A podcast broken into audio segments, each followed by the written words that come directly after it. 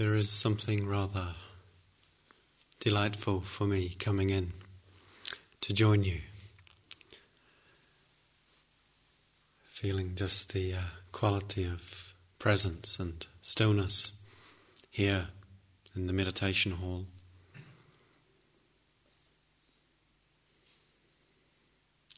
This retreat's a little different than normal courses that I teach, where one kind of is more in a full time way going through exactly the same process in many ways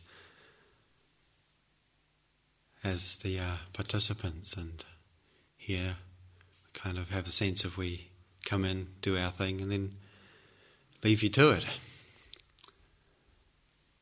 And so there's a uh, much more evident and obvious sense of the shift that takes place, even just over the course of a few days. When one is there through those days, one doesn't necessarily notice how the quality of heart, of mind, of quality of the, the very space around is affected, is transformed by the, the practice, the engagement that you are involved with here. So I'd just like to honour that in the beginning, appreciate that. Feel fortunate to enter into this field. And this morning, my intention is to continue with our reflections on the, the foundations of insight practice, the areas, the fields of attention that we've been touching upon. We've we've talked about breath and body. We've talked about the feeling tones of pleasant, unpleasant, neutral, Vedana. And this morning I'd like to speak about the third foundation of mindfulness that the, the Buddha taught about, spoke about, and encouraged, in fact, exhorted his followers to, to attend to. And this is the, uh, the chitta, the mind state, state of mind. To be aware of the condition of our consciousness, to know how it is, is something of real importance. The condition of our heart and mind matters a lot to us. It's what to a large extent determines our sense of well being or otherwise, the condition of that particular field of experience. And so we're asked to really give it attention. And the, the word most commonly used to translate this, this foundation or this uh, area of attention is mind. But for myself, I find it useful to to take a slightly broader term, the Buddha, the language that the Buddha's teaching is recorded in, we have to interpret to some extent in accordance with what feels true for us, because we don't know exactly what he meant when he used those words. And heart mind, for me, feels more inclusive rather than just mind. And this is a, a recognized translation from some perspectives for the, for the word in question. And so, the state of our heart mind what is this? Understanding perhaps that heart and mind are not so separate, we talk more about the feeling quality of life and the thinking quality of life as being attributed to heart, feeling, mind, thinking. And there's a certain validity in that distinction, but in terms of the experience that is primarily being pointed to here, it it has its its effects and is part of both those fields of experience. Both thought and emotional life are affected by the state of mind or the condition of the, the heart mind, as I would describe it. And this morning I'll speak also a little bit about the emotional life and how that relates to this. And uh, we'll touch upon the thinking life, um, I think, soon, more fully. I'm sure you may have touched on it already in your practice, but uh, we'll get there. So, the state of mind, state of heart, the, the basic framework or condition of the consciousness, for myself, I find it most usefully understood as being the way that the, the, the clear or the transparent nature of our receptivity and responsivity becomes coloured or becomes affected. That when we talk about chitta, heart mind, or mind, we're talking about something that is affected, impacted, touched by experience, by conditions, by circumstances, and something that responds. So it's affected and it responds. This is perhaps the most direct way of recognizing what's being pointed to here when we talk about, or when I talk about heart mind. And in that, it can be experienced as quite clear, as quite transparent, as not affecting or being affected by, simply touched but not changed. And it can be experienced as having been coloured or having been changed in a way by the conditions so that it's no longer clear, it's no longer transparent. And so the, the image or the metaphor is a little bit like having coloured glasses on. If we put on coloured glasses, suddenly everything appears to us of that shade, of that colour. And so, when a particular mind state arises, when there's a particular condition of consciousness present, everything appears as if it is objectively or ultimately of that flavour, when in fact it isn't. It's the mind through which we're experiencing whatever that is that has the flavour. Just as if we were wearing dark glasses, everything might seem dim, although in fact it might be quite light. Or if we were wearing pink coloured spectacles, everything might seem rosy to us when in fact the colours were as normal. And so, again, I'd just like to read the passage that refers to this in the uh, Satipatthana, the Foundations of Mindfulness teachings of the Buddha. He says, And how, friends, does one abide contemplating mind as mind? Here, one understands mind affected by lust as mind affected by lust, mind unaffected by lust as mind unaffected by lust. Likewise, mind affected by hate and mind affected by delusion. Now, the Buddha tends to repeat the whole phrase every time, the, the mode of oral teaching, but just recognizing as a primary intention, noticing when the mind is affected by craving or greed, by hatred or anger, or by delusion or clarity, non delusion. Noticing how the mind is affected by that. When we're angry, how things tend to seem threatening or hostile to us, or when we're feeling a sense of, of craving, of wanting, the thing we're looking at suddenly seems incredibly attractive or necessary or important. And how experiences or objects become imbued, apparently imbued by qualities according to the quality of our mind, the condition of our mind.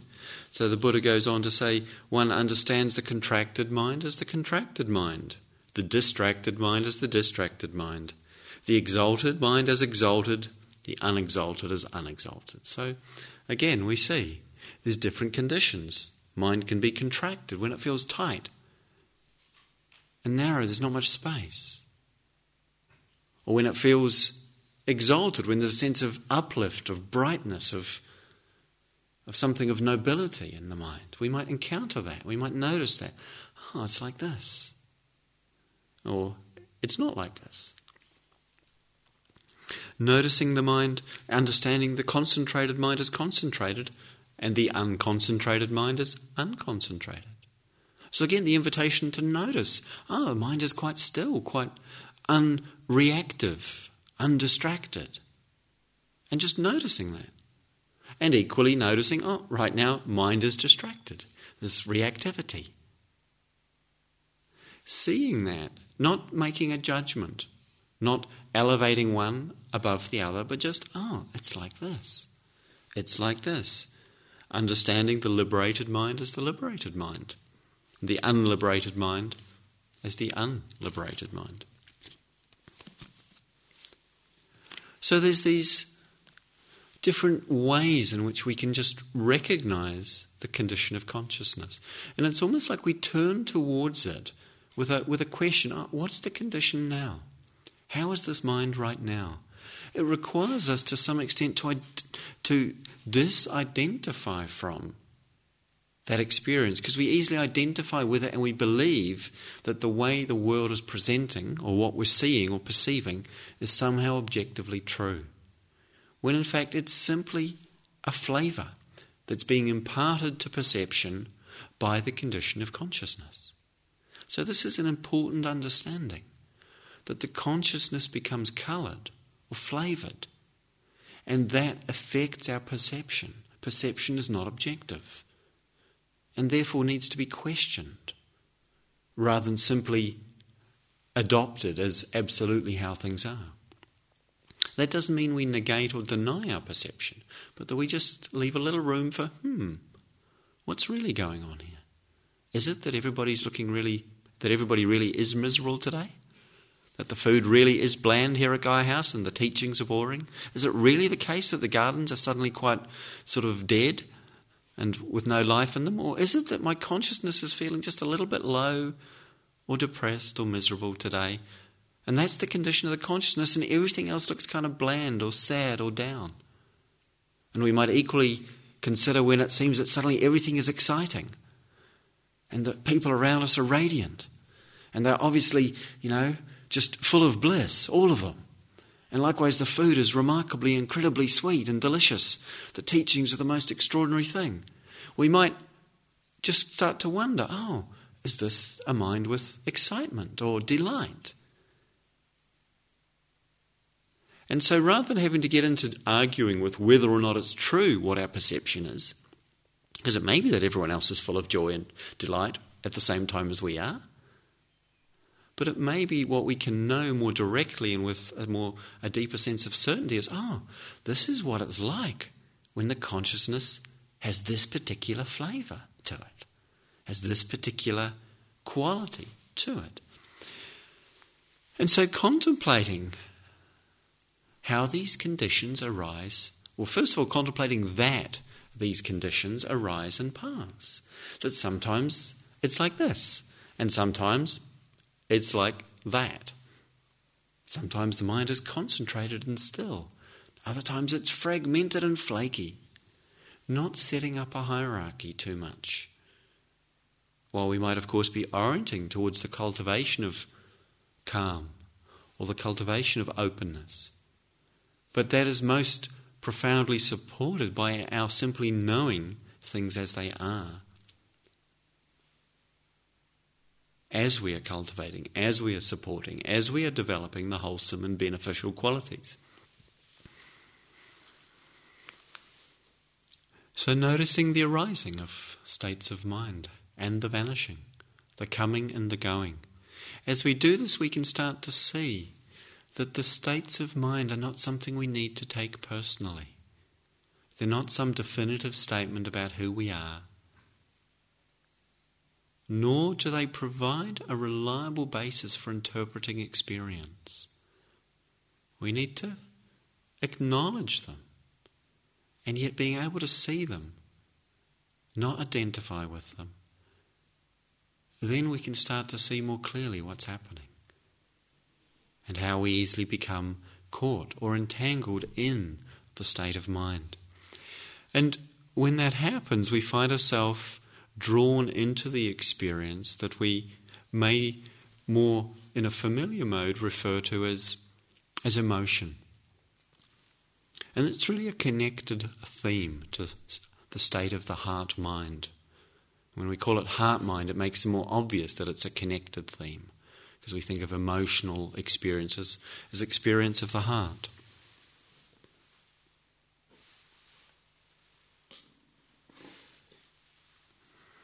So the Buddha didn't actually use a word that corresponds directly with emotion. In fact, it's not apparent that there was such a word at the time of the Buddha. And that's a little surprising. We might think, my gosh, you know, isn't this such a phenomenal and significant part of our experience? And he didn't have a word for it, he didn't talk about it, it seems directly. That's a little strange. Um, so, for us, and certainly in Western culture, the emotional life has such a, a large role, it would seem. And it's something very powerful. It drives. It can seem to drive our lives. It certainly can seem to drive our world in so many ways. And it can feel very sticky. It can be something that it seems we struggle to find balance in relationship to, in practice, that we get pulled in by or repelled by different emotional experiences. So, although the life of the heart, the feeling life, the emotional life, is something which arises and passes, which changes, often we get caught in it, we identify with it, and there's a, a way in which we start to feel that it can be an opponent or a, a problem in practice, that emotional life is somehow something that we're trying to sort out here. And that even the, the image can appear or the view can be taken. It's not uncommon that somehow, if we're doing, you know, if our practice is really together, if we've got some depth, some maturity, then really the emotional life should flatline. Just, or maybe it's all right if it's just a little bit sort of happy, but it's not supposed to be delirious and it's certainly not supposed to be miserable and it certainly shouldn't be confused or angry or reactive.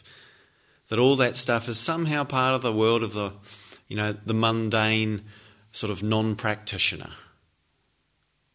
And I say it in a slightly exaggerated form to what we might actually think, and yet it's easy for this to be an attitude we hold at some level, and I think it's one worth questioning, or at least contemplating. It's certainly the case that in the practice of samatha, and equally in the practice of vipassana, of calm, of insight, we can at times notice the emotional lives quieting or steadying. And it's easy to imagine that in that quietening, somehow this is what evidences some development or deepening of practice, and that an, an absence of quietening, like in fact an aliveness or a fullness or a, a lot of emotional energy, is somehow evidence of, of practice not going well. Something not so spiritual, we might think. Now, the degree to which we get identified with our emotional life is clearly an issue to be addressed and attended to, and I'll, I'll speak a bit more about that. But it's also an equal risk for us, and perhaps in the West, maybe more of a risk, that we can take the view that somehow the emotional life is a problem to be removed or avoided in practice. And it's quite easy to somehow think, I need to find a way around this. So, as to see it as not quite legitimate, not quite of equal value as any other experience. This can lead to a sort of the rather amusing in one sense, and another level kind of tragic cultures that sometimes develop in in, in sort of Buddhist contexts where uh, monks in Thailand are, are sort of really looked down on if they smile. You're not supposed to be happy, you know, you're supposed to be equanimous. And so, uh, not all monks, but for many, it's sort of like you get the sense of they, they sort of hold their face flat and straight. I'm talking mostly here about the, um, the, the actual Thai monks. I'm not sure that's necessarily the case for Western monks in Thailand. And um, you know, the sort of the more serious and senior the monk, the more grim and emotionless they appear. It's a bit scary sometimes to see them. And you kind of wonder, well, gosh, that doesn't look like a very enjoyable form of sort of freedom that they're practicing or exploring.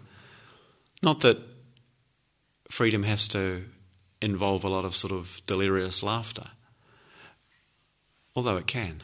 And that's really the key piece there. Freedom can include anything and everything. That's why it's freedom. And so, any idea that we make that excludes some field of our experience is ultimately limiting on the vision of practice. And we can have this kind of thing start to happen, which has been termed spiritual bypassing, which is in the vision of our spirituality, we bypass an element of our experience. We say, that's not what it's about, it's really something else. That's only in the world of delusion and in the, the world of, of wisdom and compassion. We don't do that. He's not for any good at it. So, another attitude might simply be, and I think this is clearly what the Buddha himself is suggesting in the teaching when it's here, notice it. When it's not, notice that. And be aware of how we're affected by the experience of what goes on. So we become interested to understand what's happening here. When we experience emotional life, it's like a wave, it's like a movement of energy that can be at times really powerful. Sometimes it arises in practice not as in any way a confirmation that our practice isn't going well or that we've lost it and that real calm, quiet, peaceful experience we were having has somehow been blown. You know, I've blown it and here am I full of rage or grief or confusion or some other form of emotional experience. Often, what happens is the very quieting, the very opening, the sensitivity that we're developing that is naturally deepening through the practice.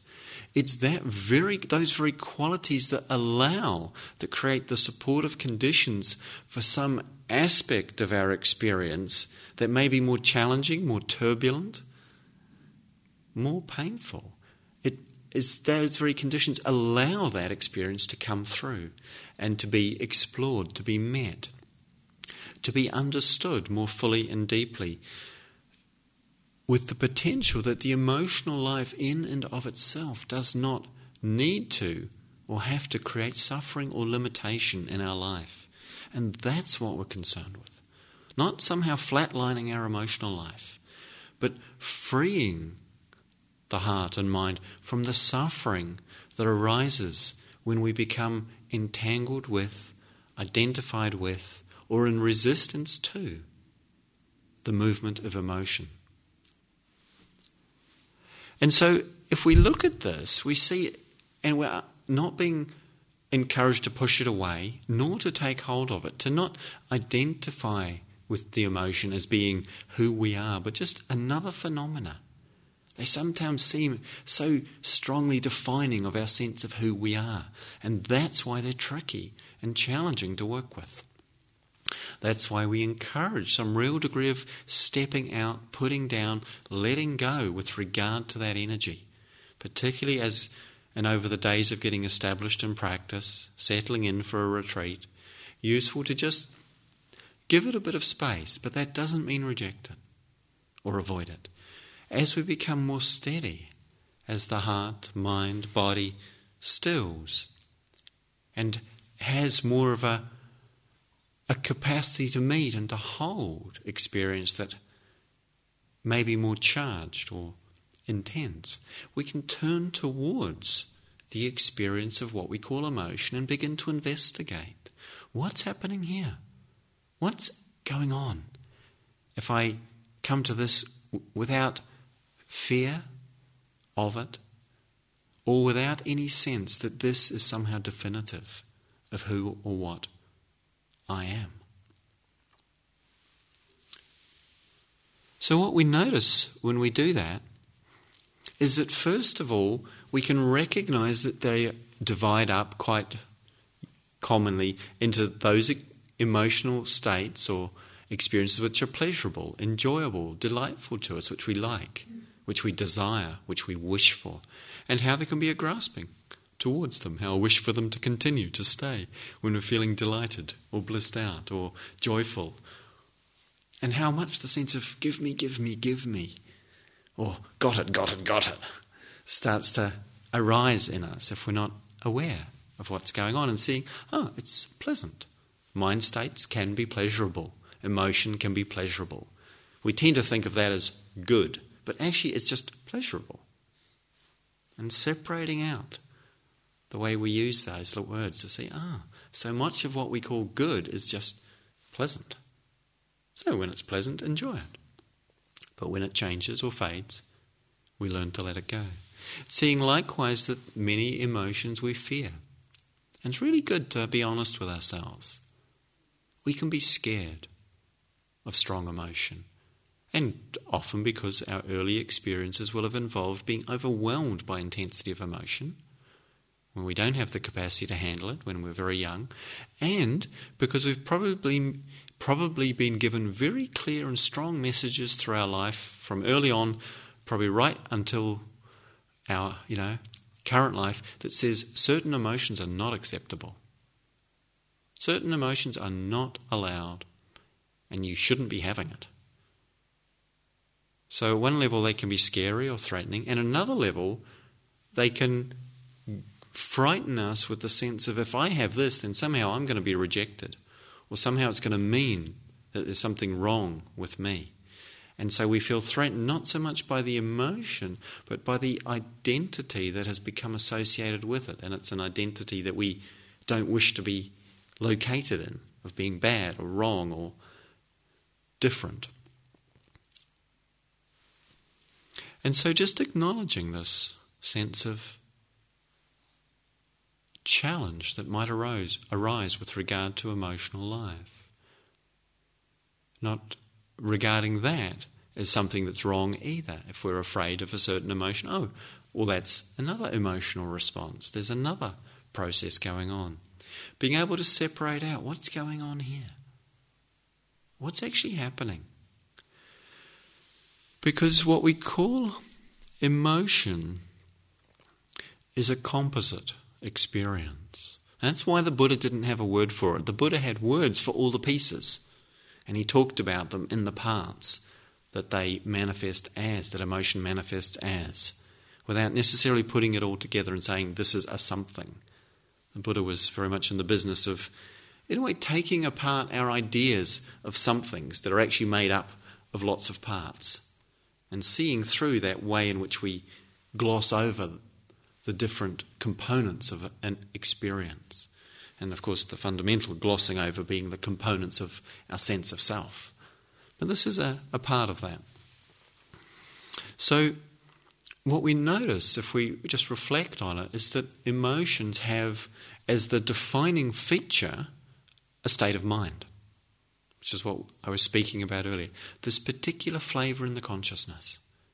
Whenever there's emotion, there's a flavour in the consciousness. An absence of emotion is an absence of flavour in the consciousness. Now, the flavour can be as, you know, there are so many flavours. There can be delight, joy, happiness. There can be sadness, fear, anger. There can be craving, greed, desire, aversion, resistance, irritation. There can be confusion. All of these, there can be rage, jealousy. All of these, so many different things that we know, that we perhaps recognize some of them as strong within us or challenging for ourselves. To be able to see that there's a certain colour in the consciousness.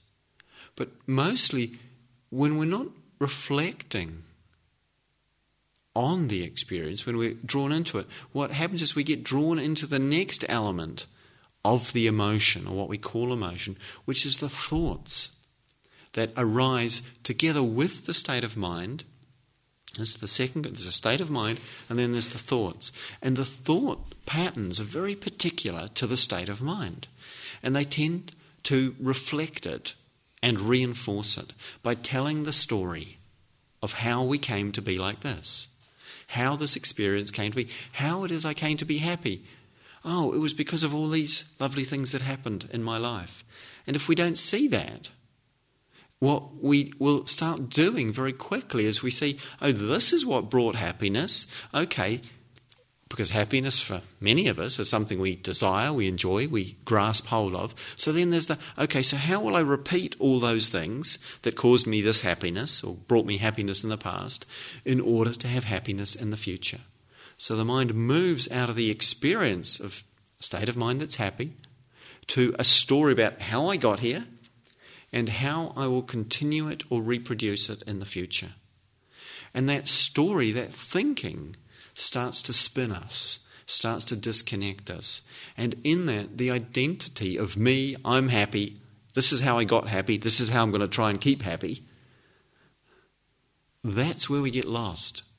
That's where we have to learn to see what's going on and put it down the story that takes us to past and future, is not the state of mind. It's about the state of mind, but it's about the state of mind driven by craving, grasping, attachment. Or, in the case of a painful or difficult one, we might be feeling a sense of grief. And we start thinking about all the things in our life that have brought grief. There may be deeply grievous things we've encountered, certainly. And that's how it is for us. But then often in that we start to wonder how long, how much. Shouldn't I have done with this grief by now? You know, how can I make sure I never encounter such grief again? Well, again, we go to the past, we go to the future with the story of our grief. And of course, grief is painful. It's important that we allow ourselves to meet that experience, but not identifying with the story that seems to be generated by it that seems to arise together with it. And with any, particularly any strong emotion, but any emotional experience, the third element that's also there is that our bodily experience, the sensations in the body, will be reflecting or expressing at an energetic level or sensation level what's going on. So, if we're feeling angry, there might be heat or contraction or tightness or something painful or uncomfortable in our body somewhere. If we're feeling delight, there may be a sense of sort of tingling or sort of flowing or sort of something, something that's, that's quite enjoyable that can be felt in the body. For feeling really sad, maybe a sense of heaviness or a, or a sort of a, a watery, moist density. Or anything, in fact. That's just, um, those aren't definitive descriptions of how one might experience those things, just examples. And if we bring our attention into the body and feel what that's like, allow yourself to contact, be touched by, without taking hold of or pushing away the experience in the body, it's incredibly helpful for allowing us to encounter without needing to push away nor getting lost in the emotion. To encounter the emotional life, to see State of mind. Ah, story. Okay, yeah. But what's happening here and now? This body. And it feels like this. And it can be useful to ask ourselves, you know, where do I feel it? What's it like? Can I make space? Can I make room for this experience? Can I allow it to be here? Very easily, there's a subtle agenda we bring that wants it to go away if it's uncomfortable or scary to us. Or that wants it to somehow stay if we're enjoying it, if we find it delightful or uplifting. And seeing if we can let those agendas go. Just to know the experience as it is state of mind, pattern of thinking, sensations in the body. When emotion is strong or sticky, it can often feel that the breath is too insubstantial to provide us a good anchor in relationship to the pull and the strong pull that emotional life can, can generate in the mind. And so, what can be helpful if that's the case is in bringing the attention to the body, noticing where the sensations in the body are, they will generally be more if the emotion is strong, they will be of a corresponding strength or intensity. And as such, they provide a really useful place to connect with the body in the present moment. Because there's something more tangible there to get hold of.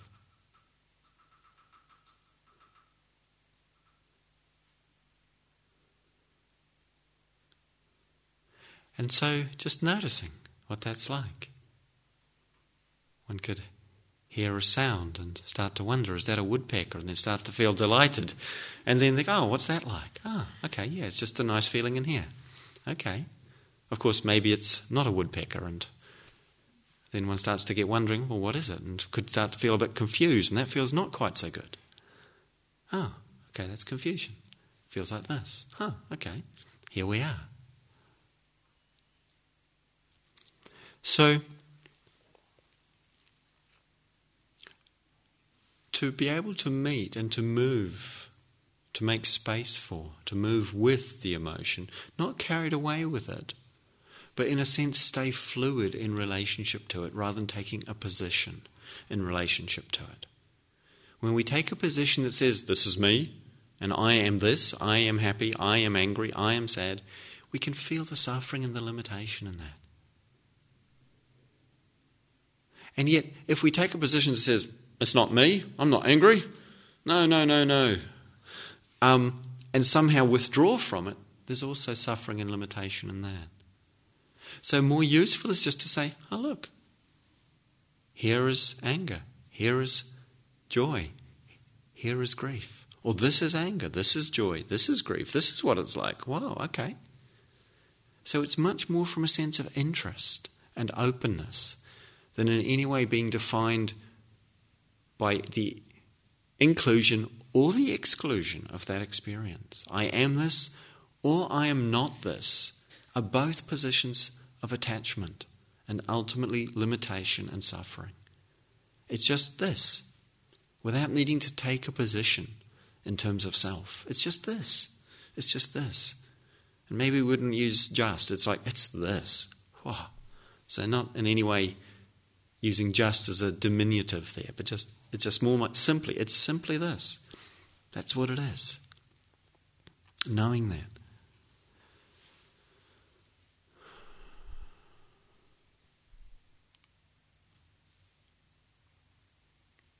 So if it's strong, if it's intense, sometimes rather than focusing on where it feels most intense, if that feels overwhelming or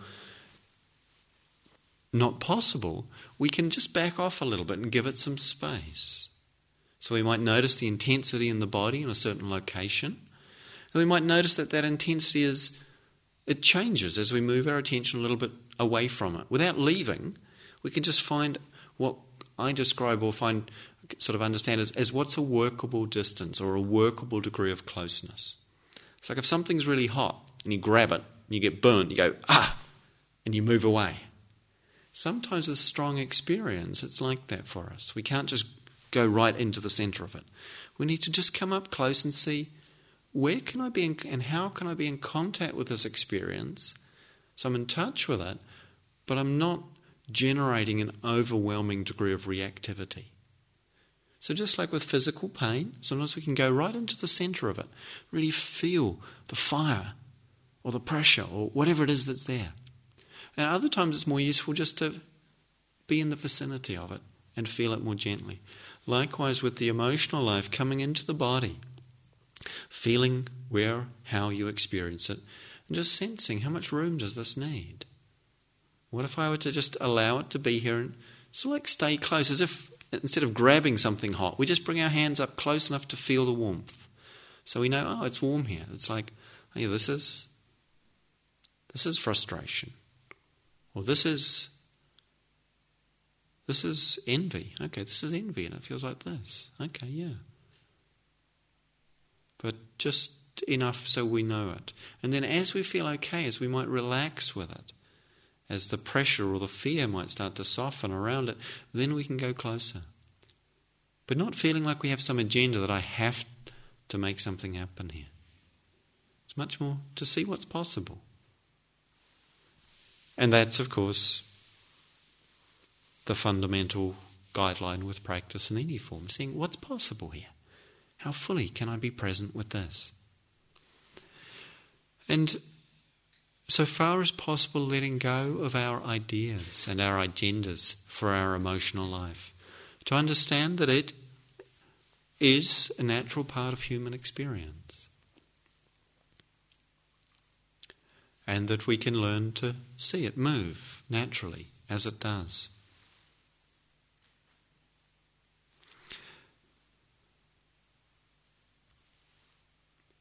There's a a section in the uh, Prophet by Kahlil Gibran where he speaks of a skillful understanding of the emotional life, and I find it very, very useful, very helpful.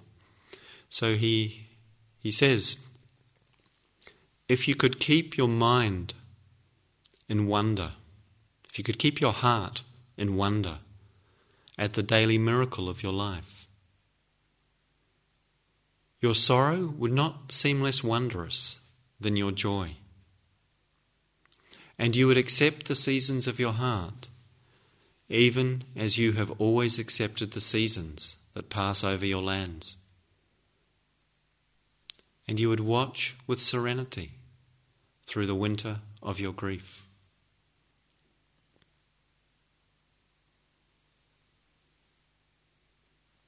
So there's something about the miraculousness of our life, the fact that we're here at all, the fact that life shows up in this form with these feelings. There's something remarkable in that. If we can just let ourselves remember that this life isn't to be taken for granted, its very aliveness is something inconceivable that can help loosen up the sense of our idea of how it's supposed to be.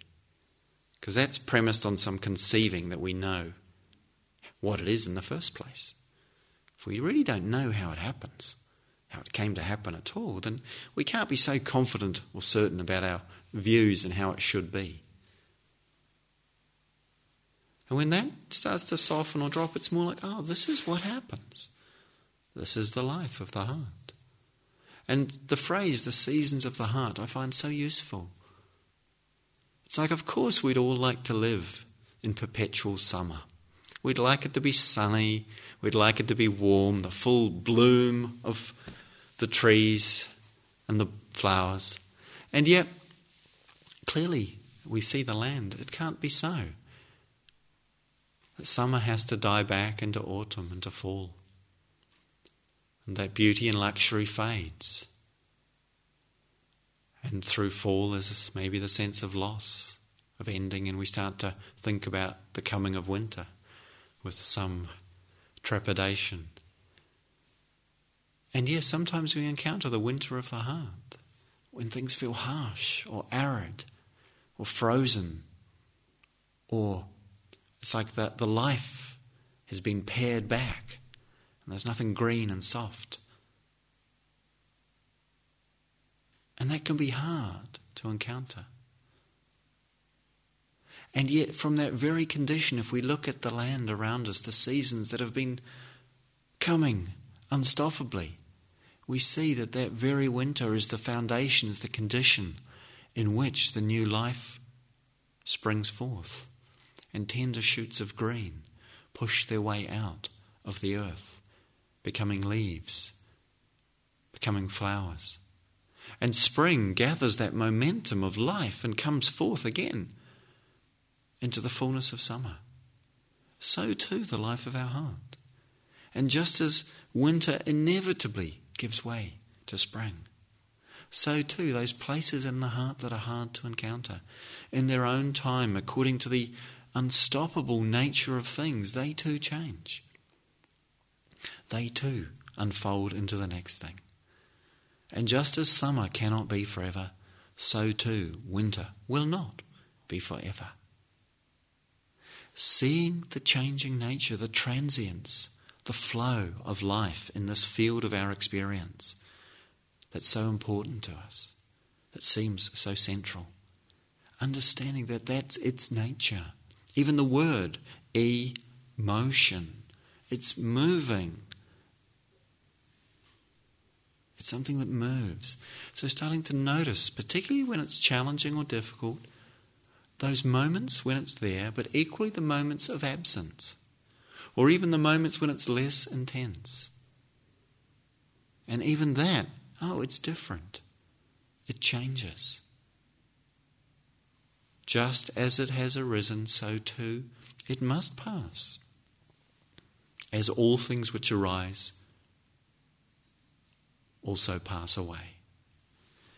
Seeing that starts to puncture the solidity.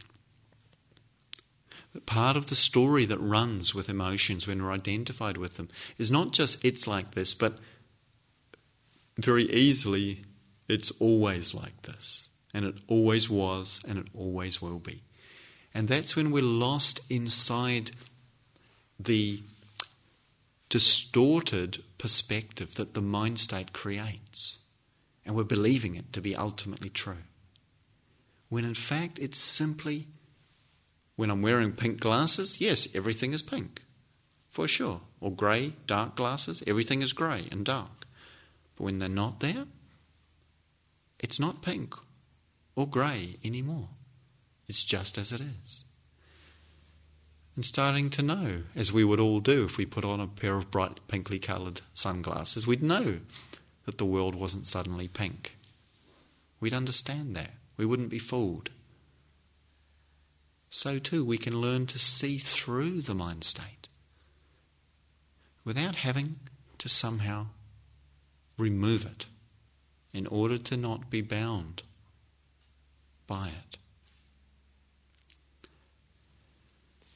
And then, as we release the grasping with regard to mind state, with regard to emotion, we release the identification with it. It has no capacity to create suffering.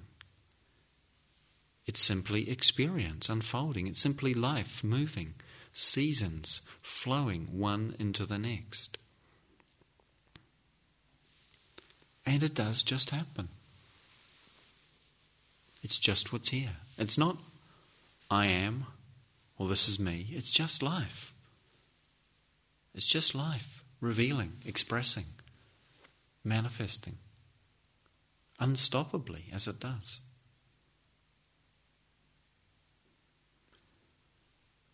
And from that understanding, from that perspective, we can take care with each experience, find what's appropriate. At times, turn towards the state of mind, the emotional life, when needed to give attention to it and space. And at other times, seeing that that's not needed in this moment, we can simply acknowledge what's there, put it down. Maybe turning our attention back to the chosen object of our attention or the chosen direction of development of our practice.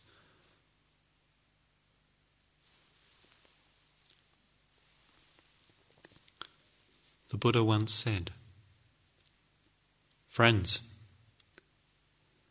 this heart mind is radiant, luminous, brightly shining. It is clouded by attachments which visit it. The untrained, ignorant persons do not understand this, and so for them there is no development of heart and mind. He said, Friends, this heart mind is radiant, luminous, brightly shining. It is free from the attachments which visit it. This the wise understand, and for them there is development of the heart and mind.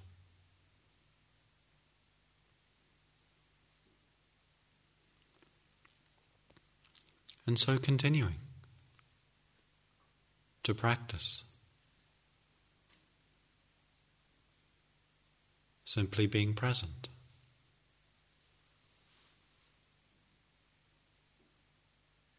Let's sit together for a minute or two.